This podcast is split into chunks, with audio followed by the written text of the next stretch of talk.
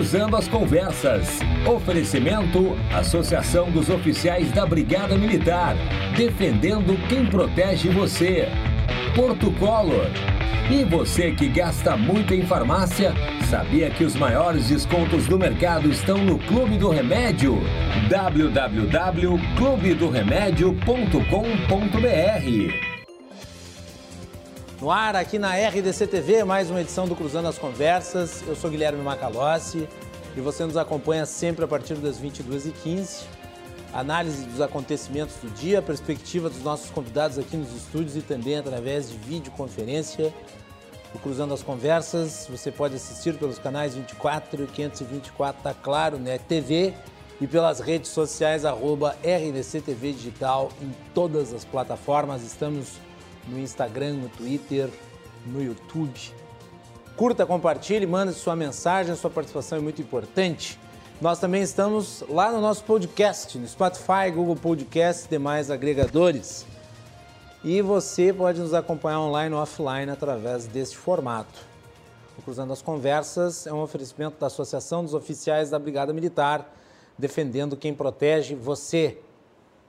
De Porto Color soluções gráficas. A Portocolor atende pelo WhatsApp e você pode ter os serviços da Portocolor na sua casa. E também Clube do Remédio. Acesse www.clubedoremédio.com.br. Economize com o Clube do Remédio, obtenha os maiores descontos em medicamentos. É uma oportunidade para você encontrar os melhores preços sem precisar sair de casa utilizando-se aí da tecnologia, das ferramentas das redes sociais. Bem, eu vou começar o programa de hoje comentando sobre os fura-filas. Conhece essa categoria? Antigamente tinha só fura-fila em banco, em fila mesmo, física. E agora nós estamos vendo uma nova categoria de fura-filas, que são os fura-filas da pandemia. E que querem tomar vacina antes dos grupos de risco. E que fazem de tudo para tanto nós estamos vendo aí casos assombrosos. Gente nomeando filho para esse então ser vacinado antes de quem precisa, de quem realmente trabalha na área da saúde, de quem realmente está precisando porque tem idade, porque é grupo de risco. E, bem, vejam vocês, nós estamos aí diante de uma situação em que as denúncias envolvendo casos de tentativa de furar a fila da vacinação se multiplicam. Ouvidoria da Prefeitura de Belo Horizonte recebe quase 50 denúncias de fura-fila da vacina em uma semana de campanha. As pessoas podem pensar, é pouco. Não, não é pouco, porque é, nós estamos falando de vidas humanas. 50 profissionais de saúde eventualmente seriam prejudicados, 50 idosos em lares permanentes.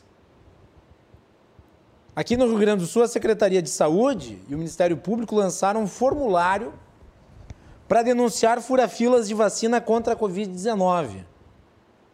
Na primeira etapa da vacinação, prioridade aos profissionais da saúde, indígenas e quilombolas, idosos em asilos. Casos em Porto Alegre, Alvorada, Gramado e Bagé têm indícios suficientes para a abertura de inquérito.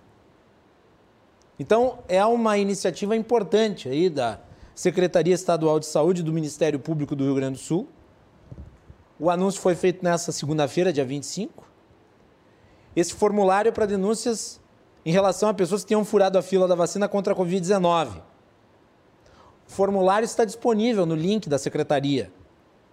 Deve-se preencher nome, contato, fato ocorrido, em qual município serviço ocorreu a irregularidade, identidade resguardada. Após a denúncia, o Ministério Público abre um processo de apuração.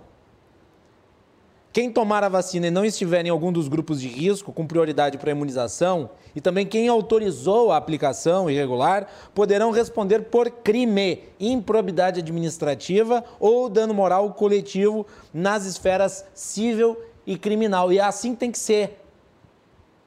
É assim que tem que ser, porque nós estamos numa estratégia de guerra contra o coronavírus e essa estratégia de guerra obedece critérios que são estabelecidos pelos especialistas e que estão ancorados na lei.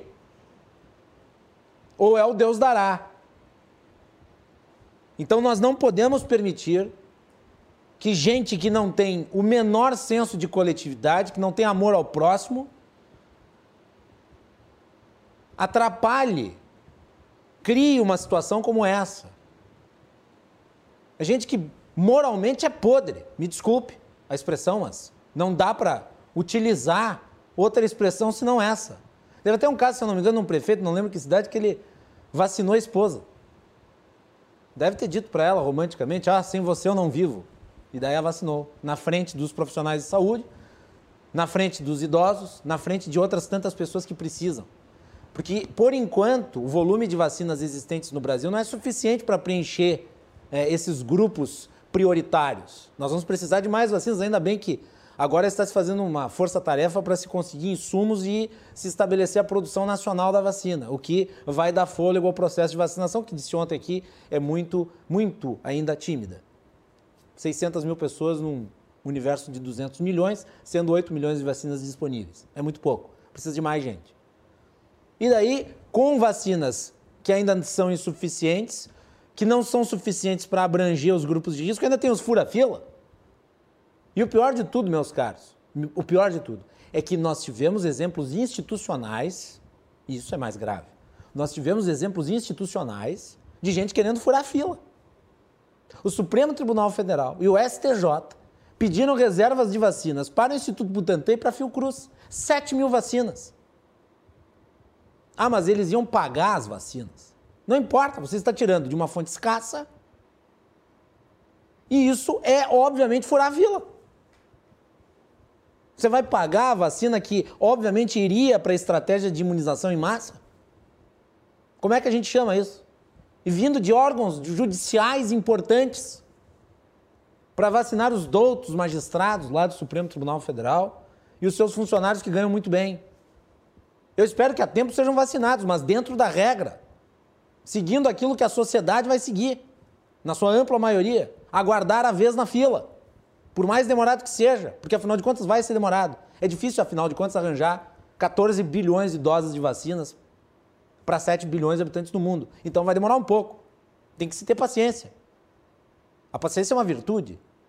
Agora, furar a fila significa né, uma, uh, digamos, flexibilidade moral que realmente é calamitosa.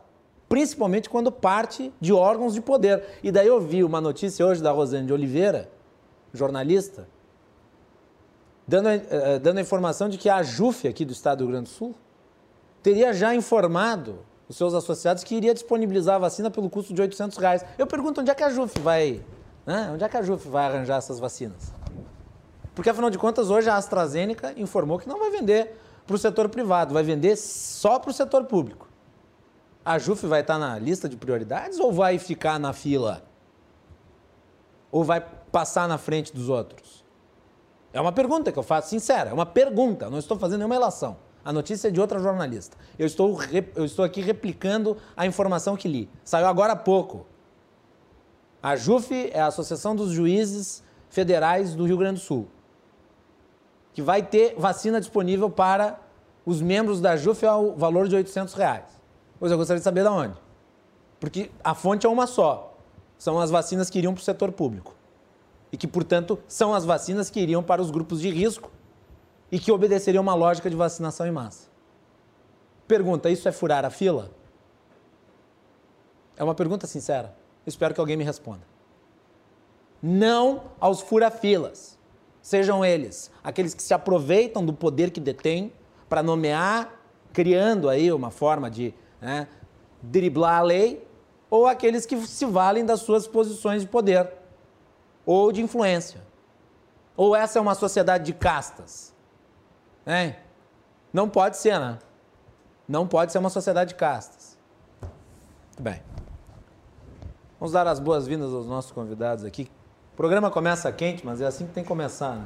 Meu querido amigo economista Jacomo Balbinotto está aqui nos prestigiando com a sua presença. Jacomo, bem-vindo, boa noite. Boa noite, Guilherme, boa noite, Lucas, boa noite, João Matheus. É um prazer estar aqui, é a primeira vez que se encontra, a primeira vez que nós é, voltamos ao programa. Sempre é um prazer estar aqui na RDC TV e acho que a gente vai, vai conseguir fazer um ótimo programa. O tema sobre o impacto da pandemia na geração de emprego, que é um uma preocupação tão grande como a preocupação de saúde, né, com relação à sobrevivência, aos aspectos sanitários, mas a manutenção do emprego, da renda, é, da geração de, de, de, emprego hoje em dia pelo setor privado é uma coisa, é um aspecto fundamental. Então acho que vai ser um, um programa assim é, muito bom, né, com, com pessoas que trabalham na parte acadêmica, que trabalham no dia a dia também, que promovem, né, o pessoal do CE. Então acho que vai ser um ótimo programa e acho que os telespectadores vão ter muito a ganhar. Muito bem. Quem também está aqui, o meu colega de RDC TV, João Matheus, apresentador do Vai Lá e Faz. João é empresário, palestrante e eu gostaria de dar as boas-vindas a ele. Eu sempre, sempre acompanho o programa do João, muito, muito bem, muito bem frequentados. Tudo bem, João? Boa noite. Tudo bem, Guilherme? Tudo bem, telespectadores, colegas de mesa? O tema realmente ele é um tema polêmico, mas crítico ao mesmo tempo, mas nós temos que ser muito, vamos dizer, realistas e ao mesmo tempo otimistas, né? Porque com otimismo a gente vai conseguir mudar aí o mercado da forma em que está. Alguns setores eu tenho notado, Guilherme, colegas, que que alguns setores estão muito movimentados. Né? Alguns colegas do meu ramo de atividade, que é o setor logístico, o mercado está com uma grande dificuldade de encontrar motorista. Os motoristas ficaram escassos de novo. Tem empresas do setor chegando a pedir 2 mil motoristas para contratar. Porque, obviamente, o setor aqueceu, o ramo alimentício também, né? principalmente os granéis. Então, e outros pontos, outros, outros setores que a gente vai recebendo diversos currículos de pessoas capacitadíssimas que antes tinham salários altíssimos e querendo hoje ir trabalhar por três, quatro vezes menos. Então, realmente se tornou uma, uma, uma, bagunça no mercado que a gente, quem pode nos explicar mais são vocês que são especialistas do ramo. E, e eu, como empresário, realmente o que a gente tem, tem visado ter aí é realmente é otimismo e pés no chão. Né? Muito bem. Também quem participa da edição de hoje do nosso programa, pela primeira vez aqui no Cruzando as Conversas, Lucas Baldiceroto, que é o superintendente executivo do CIE aqui do Rio Grande do Sul. Lucas, bem-vindo, boa noite. Boa noite, muito obrigado pelo convite. É, boa noite aos colegas da bancada. É um tema bastante instigante, realmente, numa situação totalmente atípica né, que nós estamos vivendo e que, sem dúvida alguma, reflete no, no dia a dia e no posicionamento com relação à, à própria ocupação do mercado de trabalho. Né? Acho que tem um assunto aí bastante vasto para nós conversarmos aqui hoje a respeito disso tudo. Como foi falado aqui pelo João, tem alguns segmentos que estão respondendo é, melhores que outros, né? mas no modo geral a gente é, é, tem sentido sim um certo efeito aí pelo momento que se está vivendo diferente. Muito bem, e só para já avisar o nosso público que o João Matheus fica no primeiro bloco do programa de hoje. O João depois tem outros compromissos mas de qualquer forma vamos, aproveitá-lo. Vou começar por ele. João, a, a gente ao longo do ano 2020 fez a cobertura das eleições e tu também participaste fazendo entrevistas com os candidatos falando especificamente sobre empreendedorismo e sobre ações que os candidatos tomariam e tu entrevistaste os candidatos a prefeito de Porto Alegre e de outros municípios também. Nesse momento, ações nesse sentido vão ser fundamentais no ano 2021. Qual é o saldo da tua avaliação uh, do que foi falado na eleição de 2021 e que perspectivas tu traz agora para o ano 2021 em que essas ações precisam ser tomadas? Guilherme, entrevistei os candidatos às prefeituras de Porto Alegre, Esteio, Canoas e Cachoeirinha, né? Isso. E o meu susto foi muito grande. Susto? Susto. De saber que estava lidando com pessoas totalmente despreparadas quando comecei as entrevistas. Despreparadas? Despreparadas despreparadas, porque políticos, claros, nem, nem, nenhum, vamos dizer, com, com preparação empresarial, uh, e todos falando de microcrédito, mas como implantar um microcrédito com qual subsídio, né? Então, Porto Alegre falava de microcrédito, uh, Canoas falava de microcrédito, enfim. É, são poucos os que realmente conseguiram dar uma resposta e nós preparamos. Né? Não falar microcrédito como um clichê, mas explicar o que, é, como é que vai funcionar, de onde vai vir o dinheiro, para onde é que vai. O microcrédito é, é, seria é, é o mesmo para todos, vamos dizer, né? mas cada um falava de uma forma diferente. Alguns falando de microcrédito de 600 reais para ajudar as senhoras uh, que fazem seus pães em casa para os seus netos vender, e outros falando de microcrédito até de 150 mil reais, que já não é mais microcrédito. Então, e aí eu perguntava, quem vai subsidiar? Quem vai ser o fiador do negócio? Quem vai garantir o negócio? E muitos me responderam que eram as prefeituras que iam garantir os negócios. Então, cara, não, não, não, não tem, não tem como o, tu sentir firmeza nesse tipo de coisa. É, perguntava também para muitos se eram de direita ou de esquerda. Na, na entrevista, nas entrevistas do Vai Lá e Faz, quase todos viraram centro. Então, é. se notarem e forem ver as entrevistas, então daí fala de empreendedorismo. Não, vamos fomentar o empreendedorismo, tá? Como vai fomentar o empreendedorismo? Não, vamos botar escolas de empreendedorismo, vamos montar uh, dentro das prefeituras salas e até mesmo secretarias.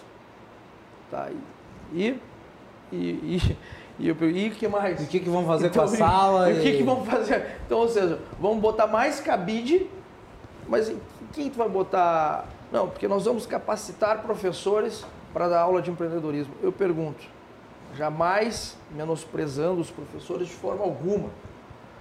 Mas um professor, ele não tem como dar aula de empreendedorismo. Eu acho que isso a gente tem que começar nessa, nas escolas desde cedo, mostrar vontade, porque eu enxergo que isso vai ser realmente o, o depois da pandemia, muitos empreendedores nasceram. Muitas pessoas que tinham CLT vão virar proprietários, sejam de pequenos, grandes, uh, se Deus quiser, grandes negócios, mas é, as pessoas tiveram que se reinventar, né? É, que eu digo, esse novo normal que falam, toda essa modernidade que querem expressar em cima do empreendedorismo. Novo normal é ser dono do seu próprio nariz, tu vai fazer o que tu quiser, tu teve que te... ninguém foi lá te ajudar. Então, sinceramente, o meu balanço foi muito crítico. Inclusive, nós fizemos, depois de todas as entrevistas, uma avaliação com a nossa equipe e também com, com algumas entidades, sim, de loja de, de esteio, para apresentar para esses prefeitos que foram eleitos a nossa avaliação e o que os empresários e os empreendedores realmente querem como resposta. Todas as promessas que eles fizeram estão gravadas e serão cobradas caso eles não, não, não, não, não consigam realmente colocar em prática. Porque quem tem a caneta é eles. Então, se eles não conseguirem, com a caneta, fazer a mudança, ou, ou que quiserem ser arbitrários, como nós tivemos um exemplo da gestão passada, então, realmente tem que sentar com o vereador, tem que sentar com o empresário, tem que fazer uma gestão compartilhada, Guilherme. Se não fizerem uma gestão compartilhada, os caras não são especialistas na área. Eles têm que ouvir quem realmente sente na pele o que eu sinto no dia a dia, o que os meus colegas empresários sentem no dia a dia. Então, é o que eu te digo, o balanço feito por nós, ele não foi bom, é, foi, tem muitas críticas, e a gente vai fazer todo o resumo e entregar para os prefeitos eleitos de cada cidade. Muito bem, uma bela iniciativa. E aliás, eu recomendo que vocês assistam a série de entrevistas que o João Matheus fez, é, focada em empreendedorismo, no Vai Lá e Faz, nas eleições de 2021. Está tudo lá no nosso, no nosso site, está tudo lá no nosso, nos nossos canais no YouTube, tem tudo lá, os programas do João Matheus. Giacomo Bobinotto.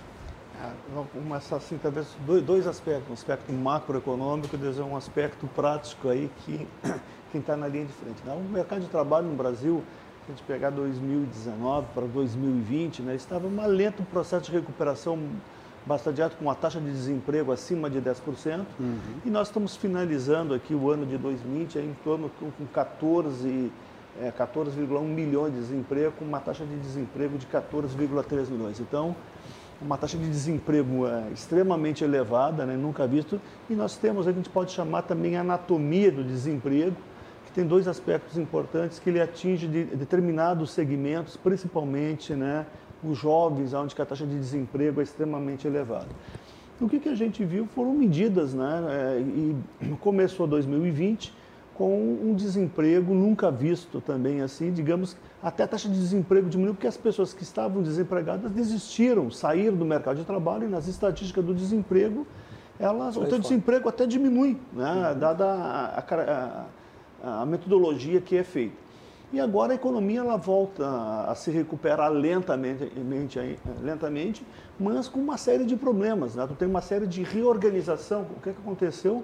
Foram rompidas cadeias produtivas, os empresários né, viram é, oportunidades de emprego, tiveram que se reformar. Então, eu tenho relatos de casos que é, um colega meu, por exemplo, que vendia, tinha uma grande churrascaria, teve que se reinventar em pouco tempo para fazer hambúrguer, para começar a vender hambúrguer é, restaurantes que, que vendiam, é, atendiam em mesas, tiveram que colocar com delivery. Então, essa e questão... E buffet teve que adaptar para o prato pronto. Para prato pronto, para delivery. Enfim, isso levou algum tempo né, e demandou.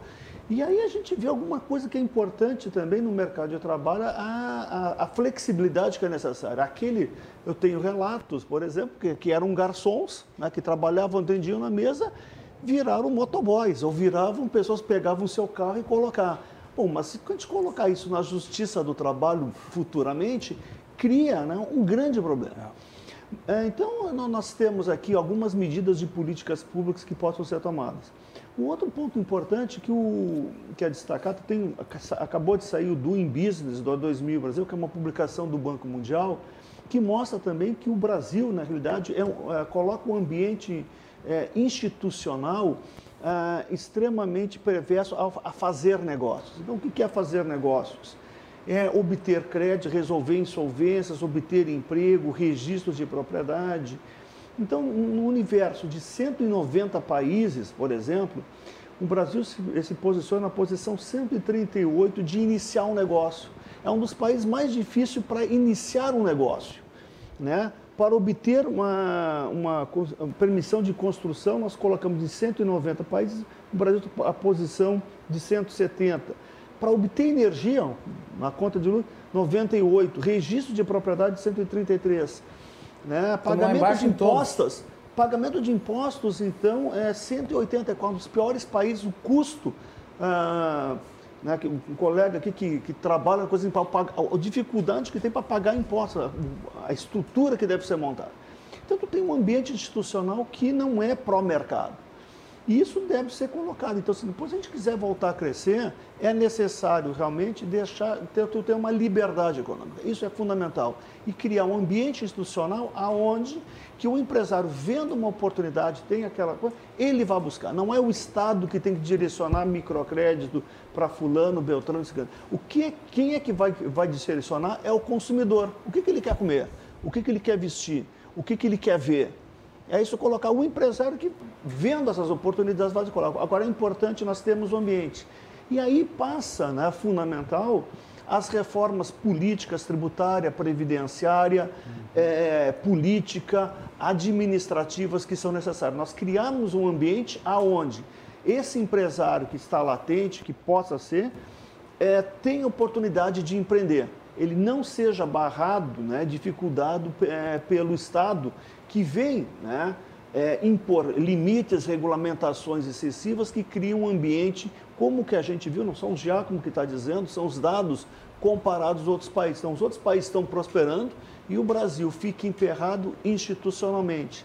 Então, são essas questões que, que a gente tem que enfrentar como sociedade para voltar a crescer, a gerar emprego e realmente. E daí, né? Jacobo, quando a gente pega o depoimento do João Mateus aqui, é, dando informações muito claras da falta de ideias para resolver alguns desses problemas, aí a coisa fica ainda mais assustadora. Né? Exatamente, fica uma coisa é, generalista e, e, é assim, ó, ok, vamos colocar, da onde é que vai vir os recursos? Esse microcrédito não foi tentado diversas vezes, por exemplo, em vários países como a Índia, né, com o chamado Green Bank, alguma coisa assim, são iniciativas é, bastante interessantes, mas foi uma iniciativa privada, tem o Banco da Mulher, tinha várias outras iniciativas que prosperaram, né, mas com bancos, né, com linhas de crédito, mas que são subsidiadas. Ou seja, assim, a dinheiro não cai do céu. né, os recursos, eu estou colocando um, dinheiro num banco, o que eu quero? Eu quero sempre que meu dinheiro seja, tenha a maior remuneração possível. O que, que o banco quer? Ele quer garantir a, executabilidade dessas garantias, dos colaterais. Então isso é, isso é importante. Agora, o que, que a gente vê? A recuperação de crédito no Brasil ele é muito difícil. O caso, por exemplo, de carros. Diz assim, ó, qual é a taxa de juros mais barata que nós podemos colocar? Vai, vai colocar o penhor da Caixa Econômica Federal, porque você deposita seu anel, seu coisa de ouro, tem uma garantia física que está com a Caixa Econômica Federal e coloca. Por que a taxa de juros pode ser barata? Porque tu tem garantia, a executabilidade da garantia. E no Brasil isso é muito difícil, né? Mas, enfim, tu tem, uh, o mercado ainda está se recuperando, acho que as medidas ainda uh, são bastante tênues, né? E tu tem uma, também um processo aí de readaptação desse mercado, né? que o João é, colocou muito bem na casa do motorista, porque muitas das que eram fazer de vendas físicas hoje é delivery. Né? Eu mesmo tenho comprado muita coisa pela internet e ela não chega, né, do, não cai do céu. Tem que ser entregue por um motorista, por um auxiliar, e isso gera uma demanda. Por um Mas, ciclista? Por um ciclista, exatamente. Ou seja, o, é como que vai ser entregue a comida? Ou seja, é para um motorista, para um carro, para um ciclista, a pé, não sei. Quem vai me dizer isso é o consumidor e o empresário vai em busca da melhor solução que seja boa para ele, que gere lucro e para o seu colaborador. Né? O importante é que o Estado realmente não atrapalhe, né? não gere custos adicionais e tu tenha o quê? Principalmente segurança jurídica com relação à justiça do trabalho, regras é, claras. E aí o mercado, né, ele se desenvolve livremente e vão achar as melhores soluções. Lucas Baldissero. Então, eu vou pegar um pedaço aqui do que o Jaco uh, comentou a respeito do, da própria taxa de desemprego que tem no Brasil, dos 14. Se, se a gente trouxer uh, essa, essa mesma uh, visão para os jovens, essa taxa no Brasil ela dobra, ela chega a 29%. Sim. Ou seja, pessoas que têm dos seus, vamos colocar dos 14 anos, porque o jovem aprendiz aí pode começar aos 14 até os 16, até os 29, nós, nós temos uma situação muito mais difícil, né, que é o ingresso desse, desse pessoal todo junto ao mercado de trabalho. Além de todas as dificuldades que foram colocadas aqui, a gente tem a questão da própria educação, é? no nosso país que vem sofrendo muito, principalmente a educação básica. E agora, com mais de um ano parada a educação, o efeito que é. nós vamos ter daqui a alguns anos é é, e não a gente nem contabilizar, né? Apesar de termos aí a, a, né, a noticiado que as aulas reiniciam agora nos municípios no mês de fevereiro e o Estado, se eu não me engano, marcou para 8 de março o início das aulas, é, ainda não se tem aquela certeza do presencial, do à distância, enfim, vai ficar provavelmente muito parecido esse primeiro semestre com o que foi todo o nosso 2019 em função do que a gente ainda vive, dessa, desse clima de incerteza, da falta da, da própria vacina, como foi colocado aqui no início, as quantidades muito pequenas. É, tudo isso é, dificulta um pouco o mercado. Agora, o que, que a gente tem de bom também para trazer? Né?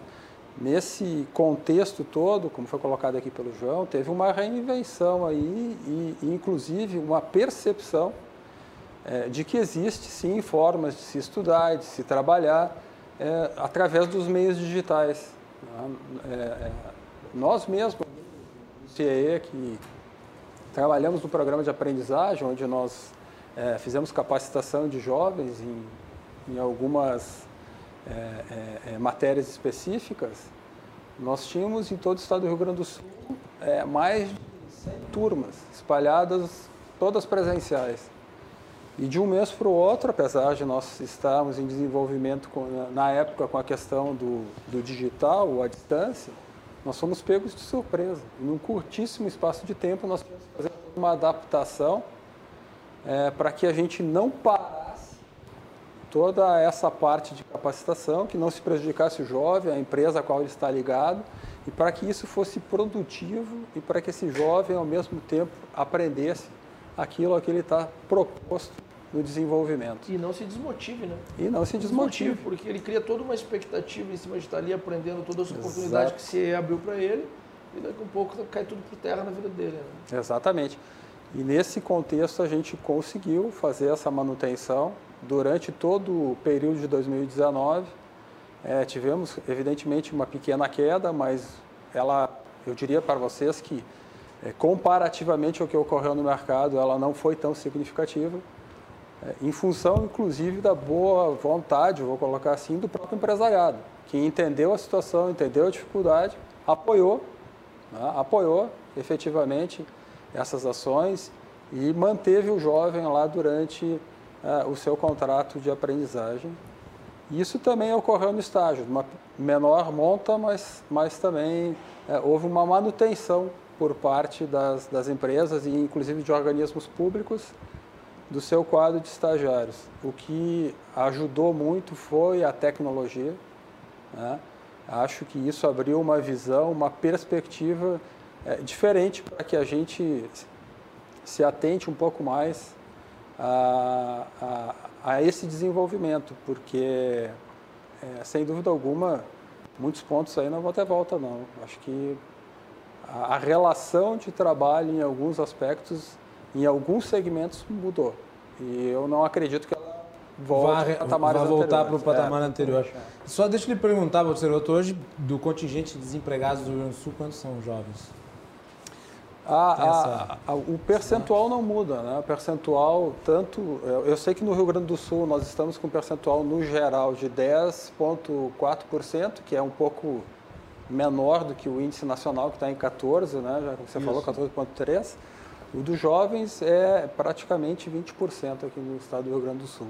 Agora, o total da força de trabalho, eu confesso que eu, eu não, não, eu não, não tenho, esse não número. tem esse número também. Mas é um, é um ponto que esse mercado, o mercado para os jovens, ele tem um problema, digamos, que a gente chama de assimetria, muito grande de assimetria de informação. Ele não consegue mostrar para o seu empregador a sua qualificação.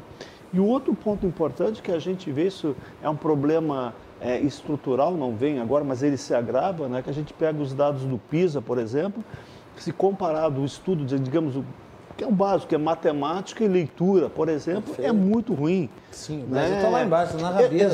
É, exatamente. Então, esse é um ponto fundamental. Digamos assim, Enquanto não forma material humano, é claro que a tua não, produtividade é, vai lá embaixo. É a capacidade de fazer ciência, de resolver problemas, matemática é resolver problemas, interpretar esses problemas e expor isso de uma forma escrita ou, fa ou falada. Então, os investimentos que a gente tem que ter para o empresário, na realidade, eu tenho uma ideia, mas eu tenho que sim implementar vou implementar o quê? Com pessoas, mas as pessoas têm que estar qualificadas. E no mercado de trabalho, tu não consegue, não que as pessoas não queiram, não tenham boa vontade, não tenham, mas simplesmente não encontram qualificação. Não. Aí qual é o grande problema? Novamente, a falta de investimento em educação básica realmente é, é, no, no Estado. A falta de formação técnica, né? nós temos algumas iniciativas aí com o próprio CE, o SENAC, SESI, enfim, algumas escolas é, técnicas né, que, que nós teríamos, né, mas ela é extremamente importante. Né? Então, essas características, por exemplo, do CE de intermediar essa mão de obra, alguns projetos que tinha, não sei se existe ainda, mas o projeto Pescar, eventualmente, né, é, que, que possibilita né, alguns jovens em, em situação de vulnerabilidade, enfim, é, que possam ser tomadas. Mas eu não, não consegui assistir, confesso, né, mas que, que os prefeitos estão falando com isso? Né? Não, não, eu, eu, digo é o seguinte, os próprios jovens e os próprios empresários, é, eu acho que a gente vai ter que vale a pena ter, ter um retrocesso aí no seguinte sentido. O, uh, antigamente, tu via pessoas que trabalhavam 10, 15 anos, faziam carreira dentro de uma empresa, 20 anos. Eu, eu ainda tenho, por sorte, como estou numa empresa que, que, que, foi fundada há muito tempo atrás, não, não por mim, mas, enfim, tem gente ainda de 24 anos é, formaram filhos, uh, compraram seu carro, sua casa. E, e, o que, que acontece? Tanto essa questão, a carreira, tá? Construir carreira. Não, construir carreira, óbvio, todos nós temos que construir uma carreira. Sim. Mas não pode mais ficar olhando como um número. O, o empregador, o, o empresário, o, antigamente chamava de patrão, enfim, é, não pode olhar como um número. Tanto, tanto o empregado se sentir um número, quanto o empresário só enxergar mais um número em razão de diversas questões. Então, quando eu falo na, na questão de carreira, diz, ah, não, ficar três, quatro anos numa empresa, fazer carreira tem que ir subindo, ótimo, mas é o que eu digo assim, empreende onde tu estás. Não adianta tu ficar pulando de galho em galho. É. Cara, hoje tu tens oportunidade para isso. Quero ganhar mais, tá bom. O que eu vou fazer de melhor para essa empresa? E sabe, João, Isso é um ponto importantíssimo. É. Sabe que os jovens hoje é o seguinte, eles começam é, a sua caminhada, daqui a dois meses eles querem ser diretor da empresa. tem, tem essa característica né, desse, dessa vontade. Não que a ambição não, não seja querer, não, ruim, ótimo, mas, mas, mas, mas aí parece que a pessoa não está não, não tá muito conectada nem, com a realidade. Tem experiência para isso. Eu até vou eu dou um exemplo claro e, e te digo assim, uh, uh, o, quando assumiu o Eduardo Leite como governador do estado, eu, me, eu nós tínhamos praticamente a, a mesma idade e eu digo, e eu me coloquei no lugar, eu digo, como eu teria experiência para ser um governador do estado? Eu pensei assim, eu que já passei por diversas coisas na minha vida. Cara, desculpa, eh, eu acho que, que, que, a experiência, o cabelo branco, ele vale, cara. Tu tem que escutar, tu tem que enxergar. Não adianta tu querer virar uh, diretor com, com 25 anos, não, a não ser que tu é um mandrake, é entendeu? É, então, é o que eu digo, paciência, paciência e investir na empresa que tu estás, né? É, implementa inovações eu duvido hoje um empresário que não quer que não quer gente, ah, as pessoas dando ideia, porque ninguém gosta de robô. E, tu não consegue enxergar tudo hoje dentro da tua empresa. Então as pessoas têm que chegar, dar opiniões, dar ideia. E os empresários não veem mais aquele funcionário como um número. Ele tem que ver aquele, aquele funcionário como uma solução, como uma claro. pessoa que ficar do lado dele. É o, o, empresariado ele, ele não tem uma relação como no passado tentou se criar essa, essa narrativa né, de conflito com com o empregado. E tá risco, né? É uma É sindicato, de... tá risco, é sindicato, é, é trabalhista, é, é assédio moral, é, porra. Não, é uma relação de parceria. Um depende do outro. Né? Não tem como um viver sem o outro. Se não mudar essa mentalidade, sinceramente, vai se tornar cada vez mais difícil. O que, a gente chama em economia, isso que a gente chama que é de uma relação de agente pessoal. O meu bem-estar enquanto empresário depende o que do esforço que fizer o meu funcionário, seja ele para atender bem o cliente, para gerar novas ideias, para gerar soluções. E aí sim entra a questão, toda a questão de incentivos, qual é a estrutura de incentivos que eu tenho que dar, ou seja, que, que é colocado participação nos lucros, participação nos resultados, incentivos, promoções. Mas isso, é, é isso assim, é, tem que ser deixado né, ao empresário. É ele, quando, quanto menos tiver interferência do Estado nas relações trabalhistas, melhor vai ser. Então, assim, o empresário que vai descobrir, junto com o trabalhador, qual é a forma que ele ser, é, de, de, ele ser pago, que, que, que, seja adequado àquela, àquele tipo para um restaurante, é, para uma empresa de jornalismo, para uma empresa de tecnologia. Ou seja, tem que criar um arcabouço institucional que faça com que o mercado venha a funcionar e não essa insegurança jurídica que nós temos agora. Se eu vou pagar agora, isso é, vai me dar incide. problema depois. Hã? Vai me dar problema depois ali não, na frente. Né? gera um esqueleto né, que você não sabe que se você está pagando e, algo e detalhe, correto como ou não. a maior parte dos nossos geradores de emprego são pequenos empresários, uma reclamação trabalhista tem o poder de liquidar com a empresa do cara. Com certeza. Acaba. Acaba, porque às vezes o, o, o cara montou uma barraquinha de cachorro-quente e a, o nível de vida dele, o nível de renda dele é semelhante ao do cara que ele vai chamar para trabalhar com ele, o auxiliar. E daí o auxiliar mete o processo dele na Justiça do Trabalho, pronto, ele vai ter que penhorar aquela, aquela é, barraquinha lá para poder pagar a conta. É uma, é uma mentalidade ainda de, de, de, escravidão. As pessoas não, não, não estão mais nisso, as pessoas aprenderam a se posicionar.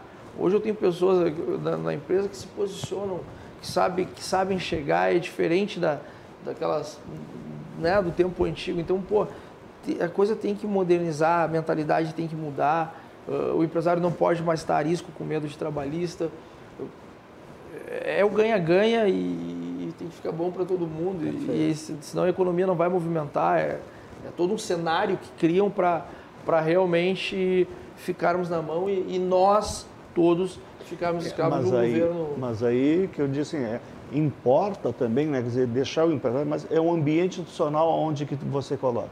Um ambiente que você não tem uma mão de obra é, qualificada, aonde que tu tem que quiser fazer negócio, ou pagar impostos, fechar uma empresa, abrir uma empresa é difícil, é caro, é trabalhoso, é, na realidade você impõe custos para realocação na economia. O que, que a gente tem a ideia? Assim, olha, vou abrir uma churrascaria, não deu certo, pô, vou transformar isso aqui numa pizzaria. Agora, o custo dessa transformação de pegar aquela estrutura e, e, montar, ou montar uma barraquinha de cachorro-quente, seja o que for, tem que ser ágil, porque as oportunidades elas estão aparecem eventualmente para aquele ano. Para pra... O cavalo encilhado é ágil. Exatamente. Né? Né? Então, assim, ah, o custo de encilhar esse cavalo, de montar a empresa, a estrutura, ela tem que ser extremamente ágil, porque as oportunidades eventualmente aparecem naquele momento, naquela oportunidade. Se a gente pensar assim, olha, algum tempo atrás, eu vou criar uma empresa que vende fax. Desapareceu em pouco é. tempo que, que parecia DVD, desapareceu, que, que fazia, que vendia, alugava fita de, de DVD é. ou CD. Ou seja, em, em, é, isso anos... na nossa, nossa geração, em menos desapareceu. Dez anos atrás, nos programas de Todo Mundo no sábado, era na videolocadora escolher filme, ficava Exatamente. Lá, é. Hoje em dia você tem, ou seja, tu tem a concorrência hoje em dia, né? com os canais de, de, de, TV a cabo e tal que você não assiste mais na televisão, você assiste no, no, no, no celular. O que, que devo dizer, em certos aspectos, até um crime né? com os filmes. Né? Tem certos filmes que não foram feitos para ser vistos em tela de celular, pelo amor de Deus. Eu não troco é. a experiência de cinema de jeito nenhum. Aliás, é uma das primeiras coisas que eu vou fazer quando acabar tudo isso. É, eu vou ir num um cinema. Eu tô com saudade de cinema. Nós vamos ter que fazer cinema? intervalo. Nós vamos ter que fazer intervalo que o João Matheus ele tem compromisso. Nós já o seguramos para além do horário combinado. João, que, que temos aí no final de semana com o Vai Lá e Faz? Final de semana a gente fez a edição do Vai Lá e Faz de verão. Gravamos, Vai Lá e Faz de verão. Vai Lá e Faz de verão, para eu poder ter uma folguinha Com também. Certeza. Todo mundo é filho de Deus. E gravamos no litoral, né, com dois empresários, um do setor uh, um do setor de gastronomia e outro setor frigorífico. Então vai, vai estar muito bom, dois jovens empresários aí de sucesso que vão poder ensinar bastante para todos nós. Bem, vai lá e faz. Que horas? Vai lá e faz, canais 24, 524 da Claronet, né?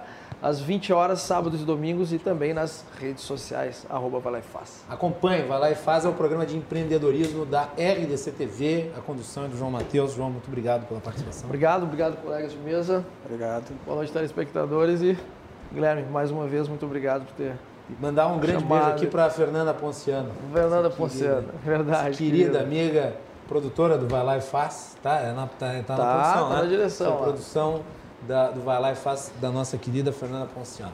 Nós vamos fazer um break, nós voltamos com Giacomo Balbinotto, Lucas Baldiceroto, que estão aqui conosco. Vamos continuar falando sobre mercado de trabalho, reformas econômicas. Uh, e só dar informação aqui, o jornalista Samuel Pancher publica no seu Twitter a seguinte informação. O Brasil atinge 800 mil vacinados contra a Covid-19. Até agora, nenhum efeito colateral grave registrado entre os 800 mil e, portanto, nenhuma morte. Se todas essas pessoas fossem contaminadas, seguindo a taxa de mortalidade do Covid-19, seriam 19 mil óbitos a mais. Então fica aí, né? Para quem disse que o vírus era a melhor vacina, intervalo e voltamos na sequência.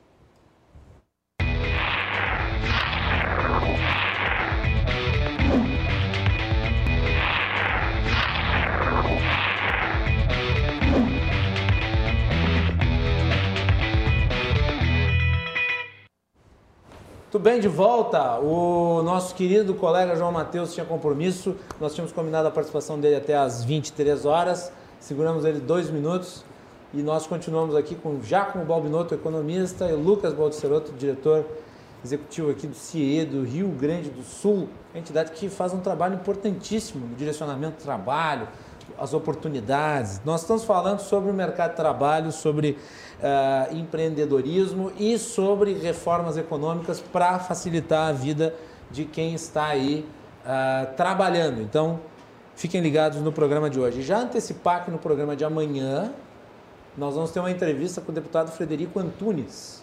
O deputado Frederico Antunes é um dos deputados uh, mais gabaritados da Assembleia Legislativa, um dos maiores conhecedores da Assembleia Legislativa, já foi presidente da Assembleia Legislativa. Estará aqui comigo Armando Burdi, e quero crer, não sei se amanhã teremos a honra de ter também no programa, Cláudio Andrade. Não, não, me, não, não confirmei com a produção ainda, vou confirmar. Mas tudo indica que é Cláudio Andrade que estará compondo conosco aqui a mesa de entrevistadores uh, em relação ao Frederico Antunes. Vocês fiquem ligados aí e nós vamos atualizando. De qualquer modo, convidados estão para acompanhar a entrevista de amanhã, que vai falar sobre a economia do Rio Grande do Sul, sobre a competitividade do Estado, sobre as reformas que foram implementadas, o custo do Estado, uma série de assuntos da maior importância para todos nós. Nosso programa é um oferecimento da Associação dos Oficiais da Brigada Militar, defendendo quem protege você. Também de Portucolor Soluções Gráficas. Portucolor atende pelo WhatsApp e você pode ter os serviços da Portucolor na sua casa pelas redes sociais. E nosso patrocinador também é Clube do Remédio. Você gasta muito com farmácia? Então tenha acesso através do Clube do Remédio aos maiores descontos, as melhores ofertas em medicamentos e serviços em geral. clubedoremédio.com.br. Muito bem, vamos voltar aqui para falar um pouco sobre ah, como criar condições de empregabilidade. Falou-se primeiro, no primeiro bloco aí sobre ah, os números da, do desemprego no Brasil, que são números que são altos desde o fim do governo Dilma Rousseff. Sim. Aí houve uma, uma, uma retração desses números, uh, que foi uma retração bem devagar, né, nos, nos três anos que se seguiram. E daí em 2020 eles voltaram a subir, daí acho que até bateram todos os recordes. E agora eu não sei como é que vai ser ano 2021, depende muito de como é que vai ser né, superada a pandemia. Acho que isso tem que ser tem que ser pontuado. Né? Até o Paulo Guedes deu uma declaração que eu elogiei ontem. Ele disse: ah, a vacinação em massa é condição para a retomada da economia. Claro. É, e eu fiz um editorial ontem falando disso. Quer dizer, se você não tiver é, a, a mão de obra com saúde, ou seja, se você não tiver a saúde virtuosa dos agentes da economia, como é que você vai ter uma economia virtuosa? E daí eu citei o exemplo do empresário que tem lá 15 funcionários na sua empresa e daí dois adoecem por Covid. Aí eles têm que sair e daí tem que se esperar e eles vão ficar 15 dias fora. E daí de repente alguém foi contaminado além dos dois e daí você para a empresa, você atrasa a produção, enfim, não tem estabilidade. Já como sabe, né, economista, que para investimento, para geração de riqueza, você precisa de previsibilidade, você precisa de de um mínimo de, de estabilidade. E uma pandemia, uma situação pandêmica, não permitem isso. Então, primeiro fator é a vacinação em massa.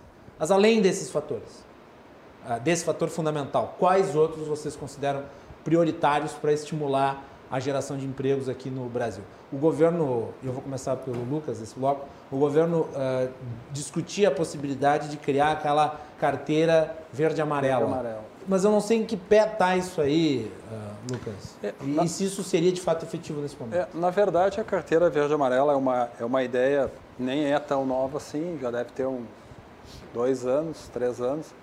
É, mas a gente não vê muita variação entre o que está sendo proposto na carteira verde-amarela com a própria lei de aprendizagem ou algumas outras flexibilidades que tem com o trabalho temporário e, e por aí vai. É, eu acredito muito mais que a questão de, da melhora do índice de emprego no país vem de uma segurança, que é o que está se falando aqui, relativa à saúde, é, mas também por todos os fatores que foi colocado aqui pelo Jacom, que são essas reformas todas necessárias, administrativas, tributárias, enfim. É, mas o que, que, pode ser feito nesse momento para melhorar? Né? O, que, que, o que se a gente for falar de poder público? O, o Paulo Guedes tem defendido a desoneração da folha de pagamentos. Né? É, sem dúvida. Já houve desonerações em folha de pagamento, mas ele está falando de uma coisa muito abrangente é. e eu acredito fixa.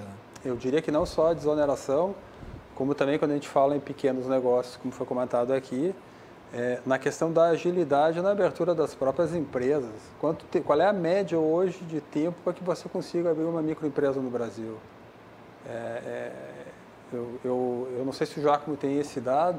Eu não tenho aqui agora, mas... Mas, sim, mas eu, eu, eu, te diria é. que em menos de 60 dias você não abre uma empresa. Ah, você tem que lidar com, imagina só, a Receita Federal, Estadual, Municipal, é, eventualmente né, ter licenças a, nível federal, estadual, estadual municipal, municipal. De, de, saúde, é, eventualmente a localização, alvarás. É, embora, né, Lucas, o que aconteceu hoje, é, ontem, ontem, hoje, saiu uma, uma resolução do governo federal que talvez você colocar documento chamado Balcão Único. Ela acabou de sair isso que é um formulário único digital que os empreendedores poderão abrir uma empresa em apenas um dia. Isso somente foi implementado hoje, isso em São Paulo, né? E eventualmente no Rio de Janeiro vai ser nos próximos dias. Então isso é uma, é uma iniciativa desburocratização. Quem se lembra, né? um pouco mais velho do Hélio Beltrão, né, ministro da desburocratização do governo militar, que colocava essas questões. Hoje em dia, então, isso é fundamental.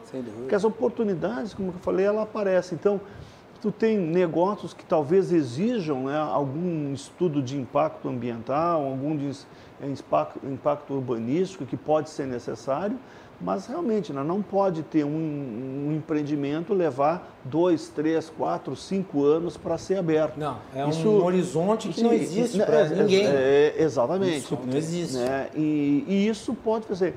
Mas assim, a questão ela possa ser tão importante dessas reformas, né, é para criar um ambiente, digamos, pró-mercado, mas também para levar o que? A, a fazer o Brasil novamente um polo de atração de investimentos externos. O que, que a gente tem visto? Na realidade, é de várias empresas, como a Walmart, Sony, a própria Ford e outras, né? Saindo do Brasil, empresas bancárias como o Citibank saíram do Brasil. Então, não passa a ser que, embora nós tenhamos um mercado é, gigantesco, um mercado, uma economia grande, continental, que fala a mesma língua, mas nós temos digamos, um sistema tributário, é, digamos, Perverso. medieval, caótico. Perverso eventualmente, nós, como, em vez de ter um país unitário, nós tivemos vários, né, temos 23, 24, 25 países, né, com, e, e mudando é essas normas. Então é que é a habilidade de o manicômio tributário. Exatamente. Então isso é, cria é, dificuldades né, de importação, exportação, as questões, por exemplo, que envolve aí questões de PPP, com, envolve a questão de logística, né, com uhum. relação à estrada. Olhem que é o caso, por exemplo, do nosso aeroporto, que levou mais de 20 anos para tirar, eh, fazer uma pista que, é, enfim, tem dificuldades técnicas, que a Fraport agora está sendo colocado, mas era um problema urbano que deviam sair pessoas que não deviam nunca ter se localizado ali atrás do aeroporto. Então, assim, isso é, diminuiu tremendamente, imagina, né, a competitividade do Estado, tanto para trazer insumos como para exportar. Ah, a questão, por exemplo, né, com os nossos portos, a, a, a BR-116 com relação ao, quando vai para Pelotas, Rio Grande, que é o nosso principal porto de exportação. Então, tem diversos, uh, a duplicação das BRs, por exemplo, ah, né? O próprio escoamento ali da Exatamente. serra, que é horrível. É, você depende é. de, uma estrada que 50 quilômetros é pista é. única. Então, são, são questões ainda né, que dependem do setor público, né? Mas não com o investimento que ele, eles colocam, mas através de, eh, de, de, PPPs, de uma regulamentação. Mas então, cada vez mais ele vai ter que se voltar para a iniciativa privada para poder exatamente. fazer esses investimentos. Mas a iniciativa privada depende não, de, de segurança. O Estado do Rio Grande do Sul fazendo investimento nenhum, por isso que eu de... até parabenizei o governador por ter feito a, a, a... Aliás, o Bruno Vanuzzi esteve aqui para falar sobre a concessão de uma das rodovias Exatamente. estaduais. Muito bem, é assim que tem que ser. Aí sim o Estado está fazendo a sua parte. Tem que, o que o Estado, nesse caso, tem que fazer é dar as garantias jurídicas. Exatamente. Aí que passa a importância de agências, por exemplo, reguladoras, por exemplo, eventualmente no caso do Rio Grande do Sul, é, da GERGS, né, uhum. é de, de garantir essa segurança e o cumprimento dos contratos. Porque assim, ó, eu coloco o asfalto, não pego o asfalto e vou embora. São investimentos fixos é, que levam 20, 25 anos. Então, ter garantia jurídica né, de não rompimento dos contratos, e o Rio Grande do Sul é, peca muito nisso, né, do fortalecimento dessas agências reguladoras para que é, esses contratos sejam cumpridos né, e possam ser implementados assim, e, e, as oportunidades de investimento vão vir naturalmente na medida que os empresários é, é, nós necessitamos de estradas, aeroportos, portos, né? e isso gera uma concorrência né, para se tornar um monopolista. Então, muitas vezes dizem assim, olha, está trocando um monopólio é, público para um privado. Não. Na realidade, o processo que gerou aquele monopólio foi um processo concorrencial, né? porque é através de um leilão. Então, isso também é a forma como é que ser feitos os leilões, quer dizer, não é coisa para amador, enfim, não, né? Não. Então, assim, a, a própria estruturação de leilões... A própria, a própria concepção dos leilões evoluiu muito desde os Sim, anos 90. É, né? ganhou, exatamente, e foi o que, que, o ano passado aí ganhou o prêmio Nobel Né? Justamente, quer dizer, como que eu vou desenhar mecanismos de concorrência né, para se colocar. Então, são questões fundamentais assim para a gente voltar a crescer, ter uma infraestrutura é, institucional, né, que eu digo assim, a pró-mercado. Agora, no, no curto deixa, prazo... Deixa eu apontar claro. um outro, uma outra coisa para tu falar, Lucas. Uhum. É o seguinte, uh, ano passado nós tivemos auxílio emergencial. Eu ia falar sobre isso. Você ia falar sobre isso? Então vai. Casualmente eu ia, eu ia falar sobre essa questão. Sei lá, de algum é, jeito veio isso aqui. Que, que, que no curto prazo, o que, que, a gente, que, que o governo poderia auxiliar no curto prazo para melhorar o mercado de trabalho?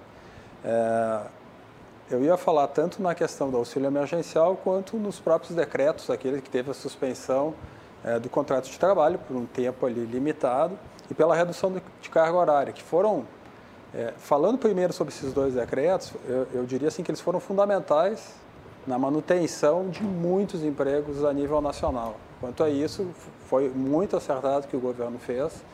É, por, é, percentualmente, eu não vou aqui saber te, te, te, dizer qual é que foi a, a, a, margem, né? Eu posso dizer relativo ali ao que nós temos no CE, tanto com relação ao estágio como com relação à aprendizagem eu diria que gerou um impacto de menos. Né? Nós deixamos de rescindir em torno de 10% do total de contratos de estágio e mais de 15% em relação ao número de aprendizes em função desses mecanismos. E que a gurizada foi mantida, tanto no estágio quanto na aprendizagem.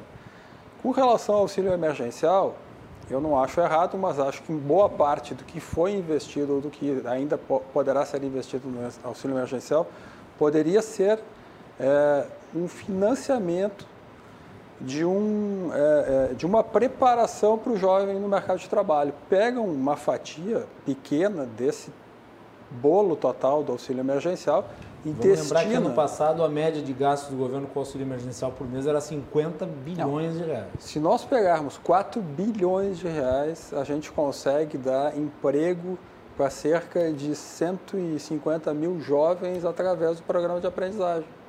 Aí você está capacitando, capacitando o jovem, está dando educação, gerando renda e auxiliando as empresas no dia a dia. É, o, que, que a gente precisa entender? Não adianta você fazer assistencialismo. Obviamente todo mundo precisa viver, comer, sobreviver, mas se você é, ao invés de só dar o dinheiro, você em troca, né, fizer com que a pessoa também aprenda, que ela seja produtiva, que ela ajude isso, a sociedade de alguma forma, é a maneira ideal que o governo poderia desenvolver. Um dos exemplos é através da aprendizagem, mas a gente poderia criar vários mecanismos de educação e de geração de renda para, o jovem. Isso, deixa eu só, complementando né, essa, essa ideia, né, Lucas, não somente, uh, venho discutindo isso há bastante tempo, né, eu tive aula com os criadores do seguro-desemprego, o professor José Paulo Chaad, lá na USP, o professor Hélio Zilberstein, não somente nessa questão do auxílio emergencial, mas também fundamentalmente em relação ao seguro-desemprego. Também. Porque o seguro-desemprego é pago pela Caixa Econômica Federal, mas ele está desvinculado do Cine. Né? Ou seja, de, é, é, não, não, tem razão. A pessoa vai lá e recebe o seguro-desemprego, mas não tem nenhuma obrigação, por exemplo, de eventualmente de mostrar que está buscando um emprego. Né? Ele vai lá e recebe, fica colocado. E, e tem uma série de questões que é, geram algum tipo de fraude, por exemplo, né? que olha, a pessoa é, continua trabalhando, consegue um emprego, mas não assina a carteira porque consegue ainda durante o período receber o seguro-desemprego. Claro. Então, se colocasse Ou, na medida como que. Como se viu ano passado, o auxílio emergencial, as fraudes que se ah, constataram. Isso, isso é normal que venham colocar, mas é, o que o Lucas estava comentando, que é justamente isso, vincular o, o recebendo o seguro-desemprego, por que, que você ficou desempregado? Então, assim, ó, é necessário um processo de reciclagem. E no momento que a gente está vivendo agora de transformações, por exemplo, podia assim, ó, aquele garçom vai ter que virar um motoboy, vai ter que ficar num delivery, né? É, ou seja, é um processo de reciclagem que a gente está sendo colocado e o próprio jovem que recebeu alguma formação educacional, por exemplo, ele vai ter que se reciclar num curto espaço de tempo. Não, é tão importante você estar tá falando que vamos pegar um exemplo aqui de, de um país quase igual ao nosso, quase sem recursos que é a Suíça. Um país de primeiríssimo mundo, coitado lá, que tem um país com 8 milhões de habitantes, 9 milhões, e que a taxa de desemprego gira em torno lá dos 3,5%, 4%. É, o que, que ocorre lá? Quando você perde o emprego, é, tu tens uma espécie de seguro-desemprego lá que garante a tua renda, inclusive uma renda lá, não, não é como aqui, ela chega até 80% do que você recebia, mas lá você é chamado pela agência de empregos, lá pelo nosso Cine, vai, e ele te encaminha para uma vaga. Se você não aceitar, você perde. Você perde o, o auxílio, porque, olha, não, oportunidade tá te oportunizando ali um, um, negócio, um trabalho. Exato. Tu... E, e, se é, você é, acho, que não, acho que não. É, não, não. É, e, e então, é, é, é, sabe, essa cultura que nós temos que mudar aqui é. no Brasil. É, os próprios incentivos de como fazer um currículo, é como se apresentar, né? enfim, tu tem uma série de coisas que nós podemos, na realidade, é melhorar o sistema de trabalho. A gente está falando da questão dos jovens. Uma da questão, digamos, que é o processo de assimetria de informação. Como que eu vou mostrar para o pregador que eu estou qualificado? Uhum. Na medida que eu tenho um certificado, por exemplo, colocado um, um processo de treinamento pelo CIE, é, por, um, por, por uma SESI, Senai, um curso de capacitação, não, quem é mais antigo, se lembra, alguém, alguém que era formado, por exemplo, pelo Parobé, né? O antigo Parobé, que digamos, a pessoa saía. Então, o que, que é o antigo Parobé? O, o antigo Parobé era, era, um, era, um, era uma, era uma escola. Era, era, uma, era, era uma escola de qualidade que formava ali técnicos em edificações, engenharia mecânica, assim por diante. Então a pessoa saía do segundo grau ali, por exemplo, e tinha um emprego já direto na. Na, na, Volkswagen, nas principais automobilísticas, dada a qualidade do ensino técnico que era colocado ao, o Colégio Parobé, né, que é bastante famoso, ainda, acho que ainda é, ainda é, ele fica perto do centro administrativo do estado ali do Fernando Ferrari. Só que, né, que é do lado da, da, da, da, Procempo ali, Isso. mais ou menos, em frente à escola de administração da URGA. Nós éramos uma escola nos anos 60, né, é, de altíssima qualidade, dos anos 70, 80, por exemplo, acredito que ainda seja, né, mas enfim, mas era uma escola de padrão no, no Brasil em termos de formação é, de qualidade. Nós perdemos isso, e, e, enfim, né? mas é, são outras iniciativas que possam ser pensadas aí pelos prefeitos, junto com a iniciativa, a iniciativa privada, de reciclar a mão de obra, porque mão, o empresário ele, ele, precisa de uma mão de obra qualificada. Sim. E quando essa mão de obra não é qualificada no ensino é, privado, se criam né, institutos né, como o SESI, Senai e outros que buscam a qualificação dessa mão de obra ou, eventualmente, né, para esse segmento específico, digamos como o próprio CE, por exemplo. É. Né? Ô, Lucas, e o, o, os institutos federais, eles não, não tiveram um papel importante aí, né? Eles, na eles, formação é, de muita gente? Eles continuam tendo um papel importante na formação técnica de, de muitos jovens tiveram um papel muito relevante na época do Pronatec também, né, onde eles foram os principais propulsores na, do governo em formação de, de mão de obra. É, mas como todos os institutos federais e, enfim, públicos é, estão enfrentando dificuldades financeiras, em função disso acabam é, precarizando um pouco, inclusive, o, o, próprio ensino. Apesar de ainda estar numa qualidade bastante, bastante interessante. Agora, existem também iniciativas é, por parte, vou pegar uma que nós é, participamos, inclusive, aqui junto ao governo do Estado, que é, são as casas da juventude, que trabalham é, com públicos de alta vulnerabilidade social, uhum. né, onde é, se trabalha ali a aceleração escolar, se faz todo um acompanhamento psicossocial, é, se, se, se, se, dão cursos de capacitação, cursos de curta duração de capacitação, se procura colocar esses jovens no mercado de trabalho e se dá uma ocupação no contraturno escolar. Isso é um trabalho que tem que ser alojado. Engloba quantas pessoas isso hoje?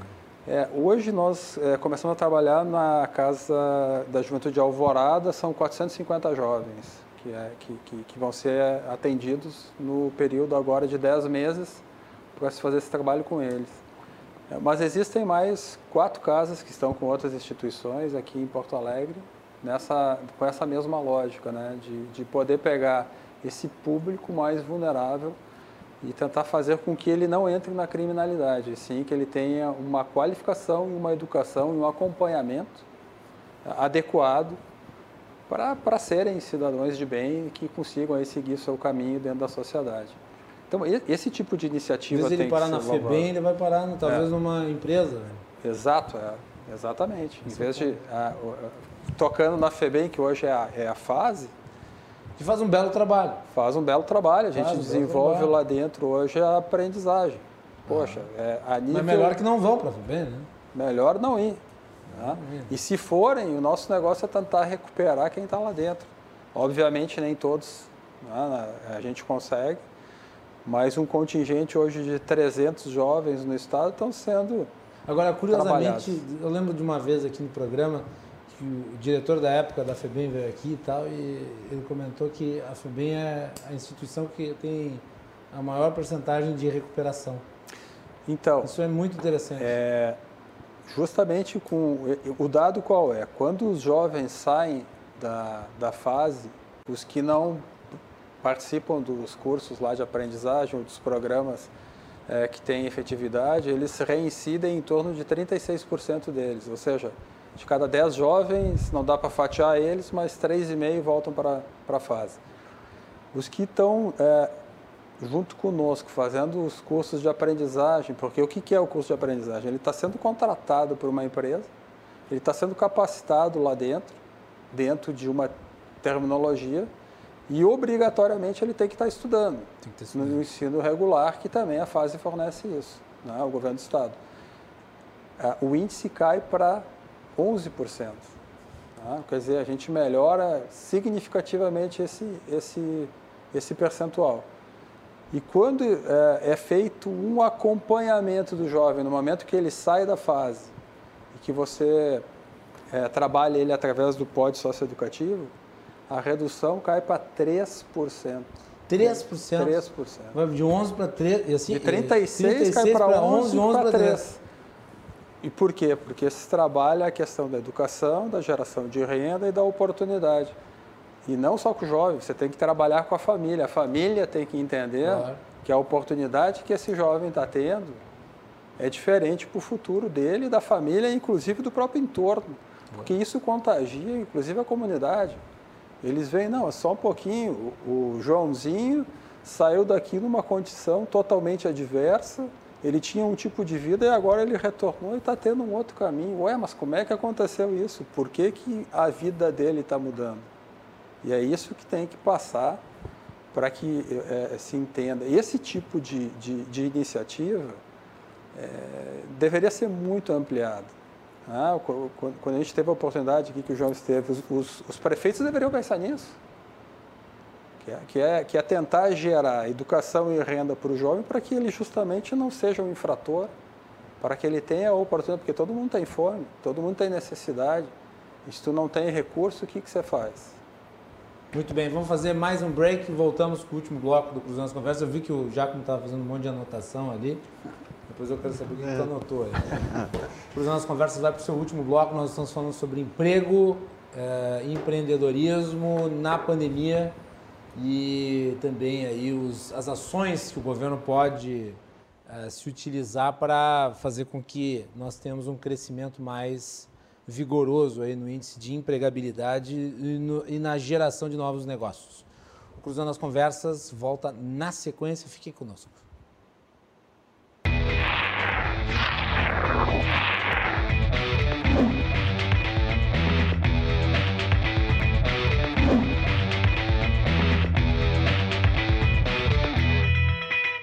Muito bem, estamos de volta aqui na RDC TV, o nosso programa Cruzando as Conversas. Você nos acompanha sempre de segunda a sexta-feira, logo após o Dois Toques, trazendo sempre a informação em primeira mão, os fatos mais importantes, a perspectiva do momento, os nossos convidados aqui nos estúdios e também através de videoconferência.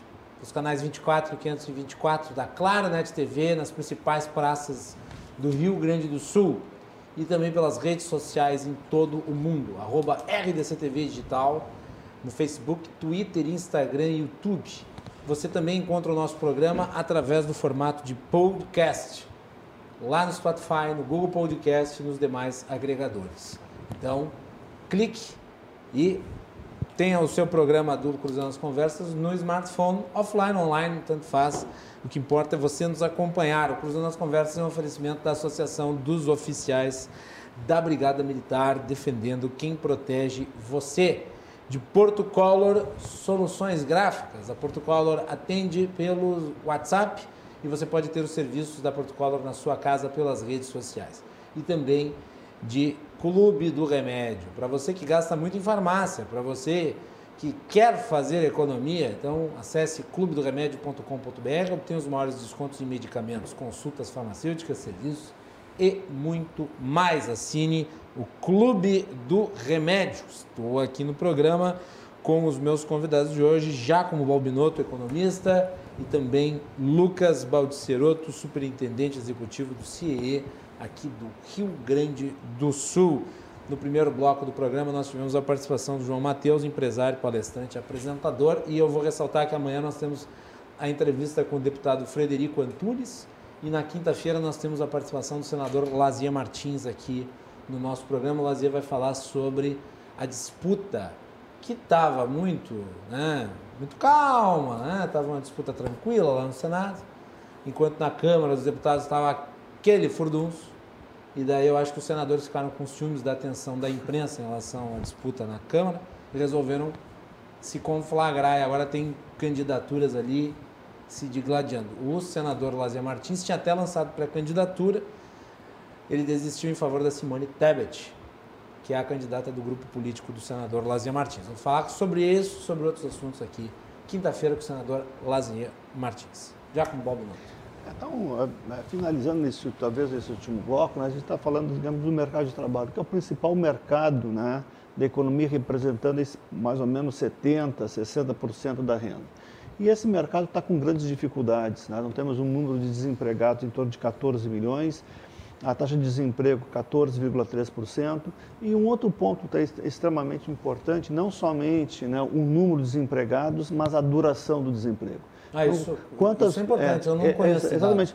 Quantas pessoas estão ficando muito tempo desempregadas? A taxa de desemprego ela pode ser alta, mas se a pessoa fica um mês desempregada, não é um grande problema.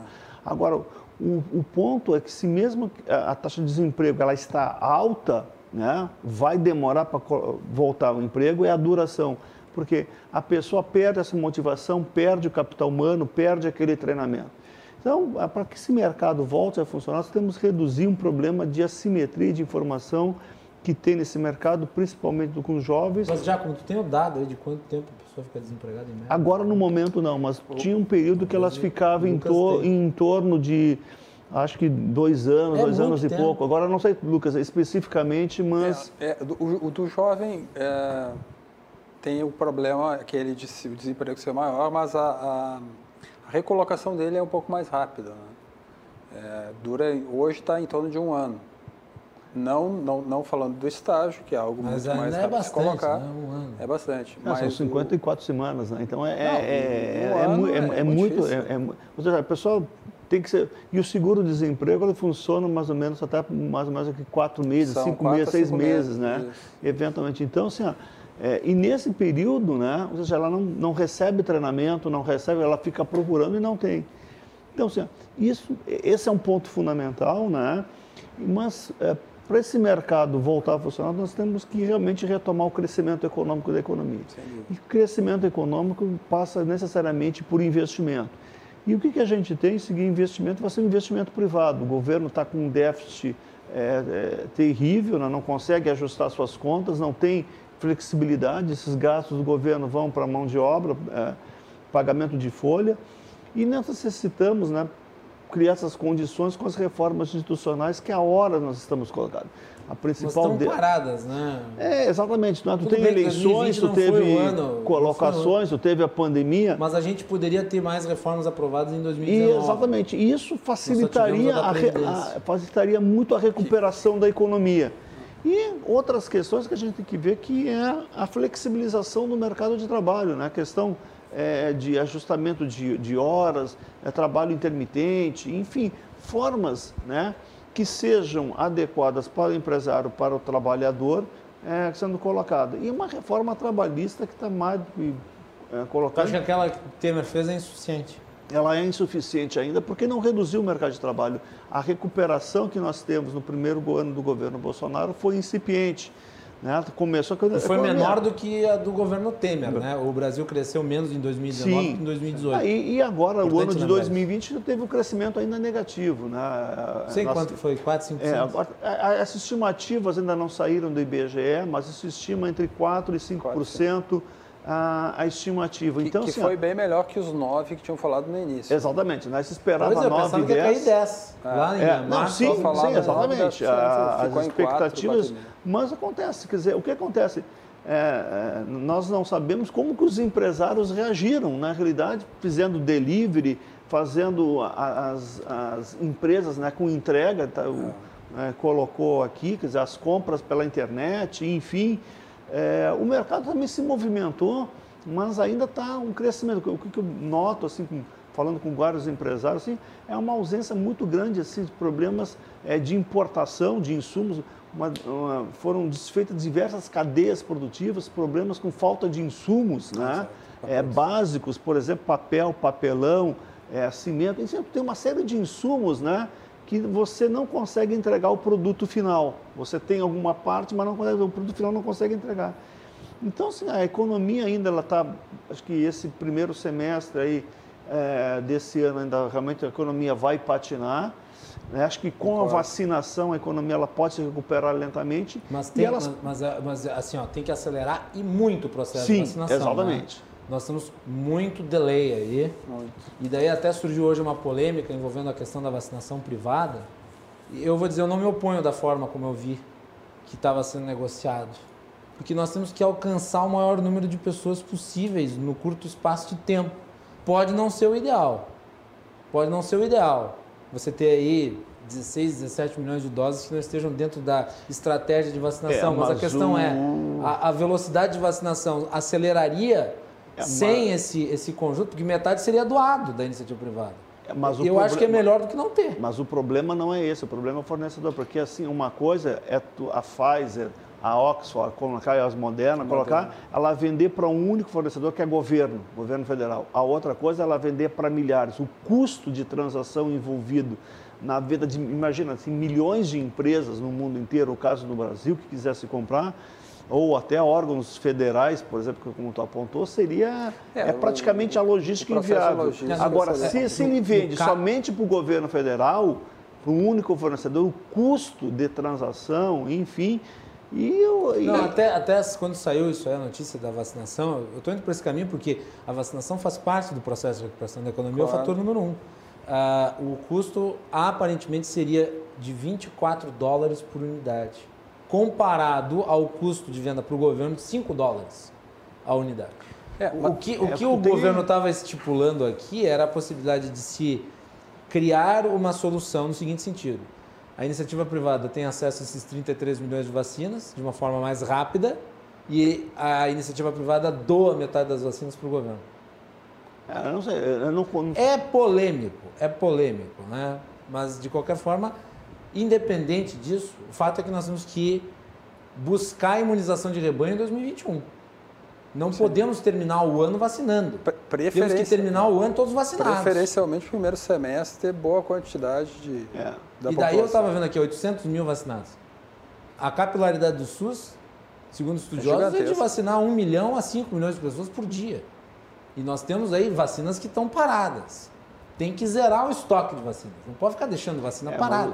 Tem dois aspectos que é, é, os insumos ainda nós estamos pegando da, da Índia e da China. Então elas não, não são processadas. Que nem então, chegaram ainda. É, exatamente. Vai então, chegar dia 3 de fevereiro. Então é. o Brasil tem que adquirir essa tecnologia na medida em que ele consiga processar esse insumo e praticamente isso vai ser no, no Butantan e na Fiocruz. Na Fiocruz. Na Fiocruz né? aí nós podamos, eh, possamos fazer. Então, tu tem um processo de economia de escala aí é muito grande, né?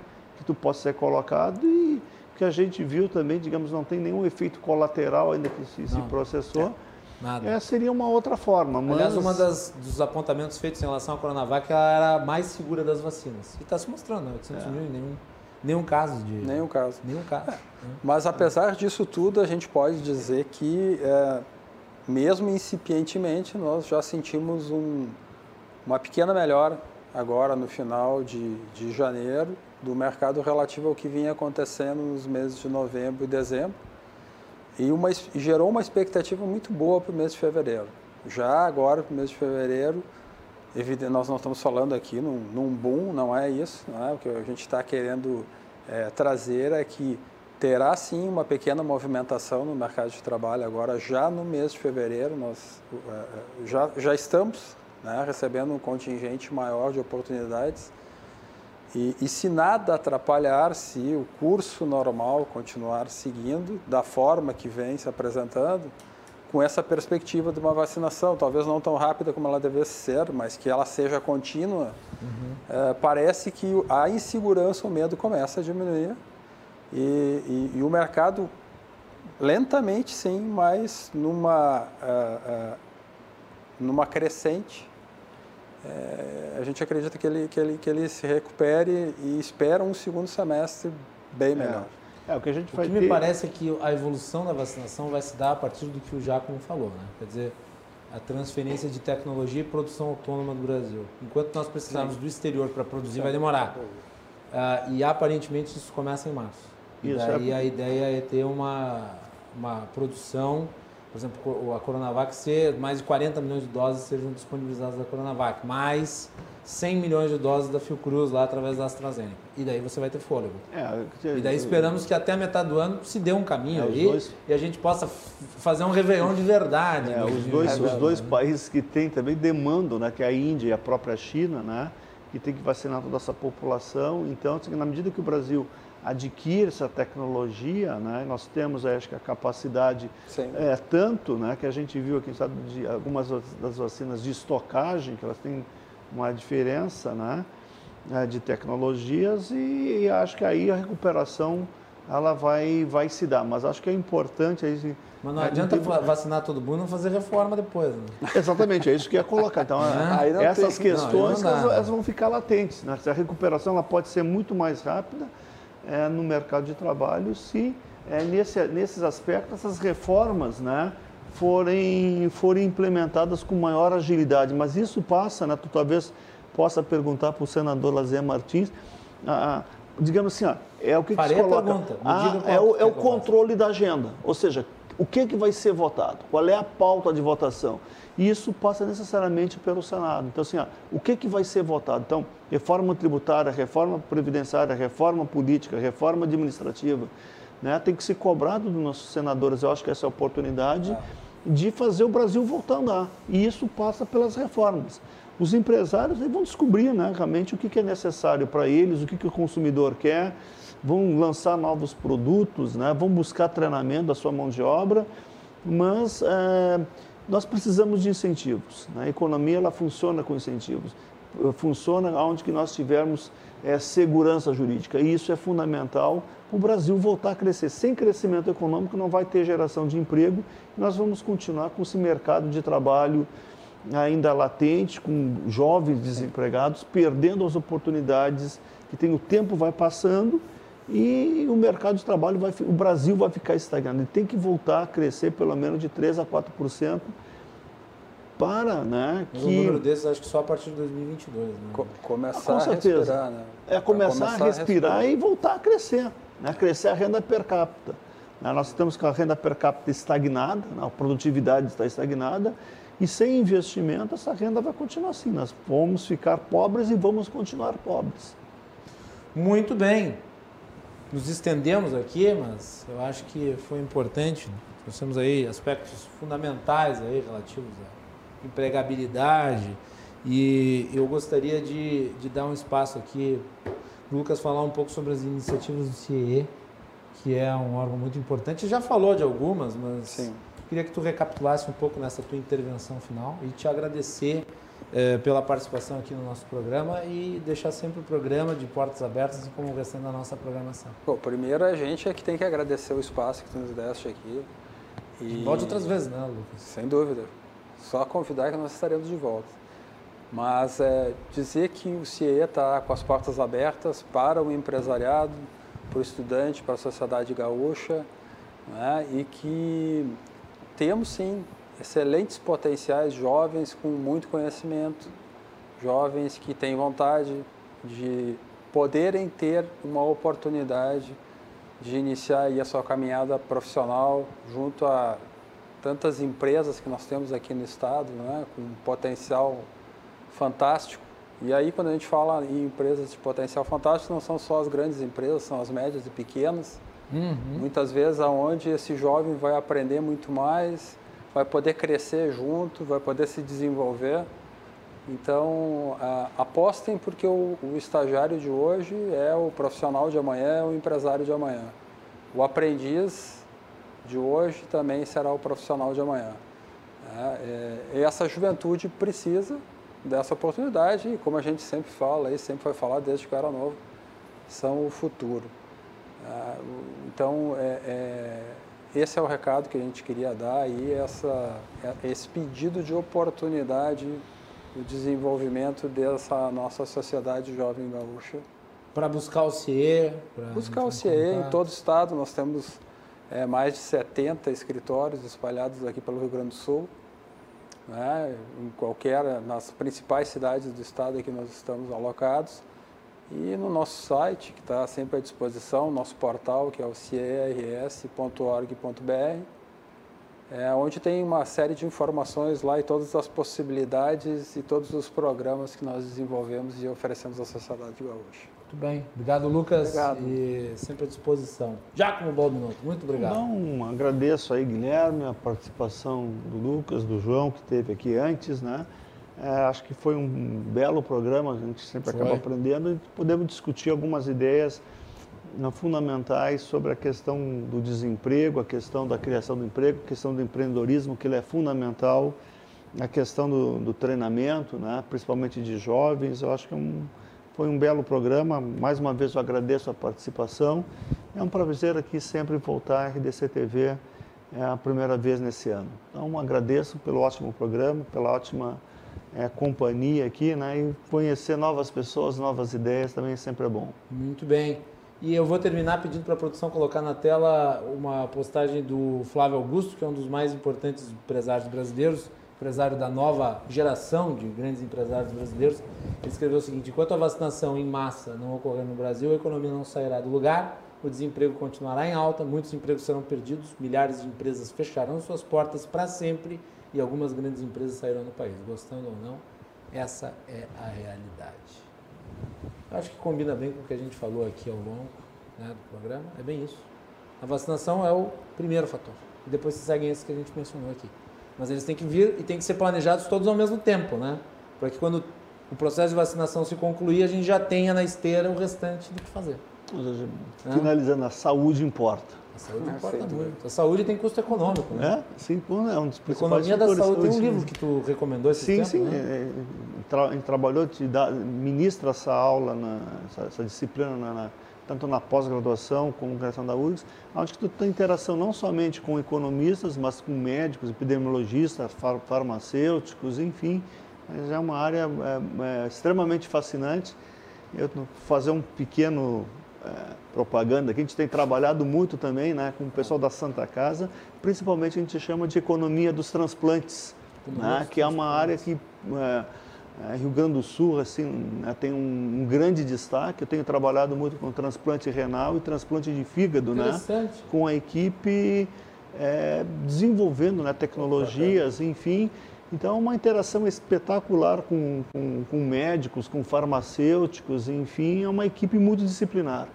Então, a gente trabalha que um dos principais é, problemas, a gente tem capacidade técnica de se fazer, mas é, tu tem uma demanda muito grande gerando né, uma fila enorme. Essas filas geram é, mortes, né? Então é essa que a gente tem que ter. Tem capacidade técnica, como que a gente gera é, mecanismos né, de alocar esses órgãos que são escassos da melhor maneira possível. Então é um trabalho realmente fascinante na área de economia de saúde. Muito bacana. É importante tratar disso. E vamos encerrando o programa agradecendo a todos pela audiência. Obrigado, Jacomo. Obrigado, Lucas. Obrigado. Uma boa noite a todos e até amanhã.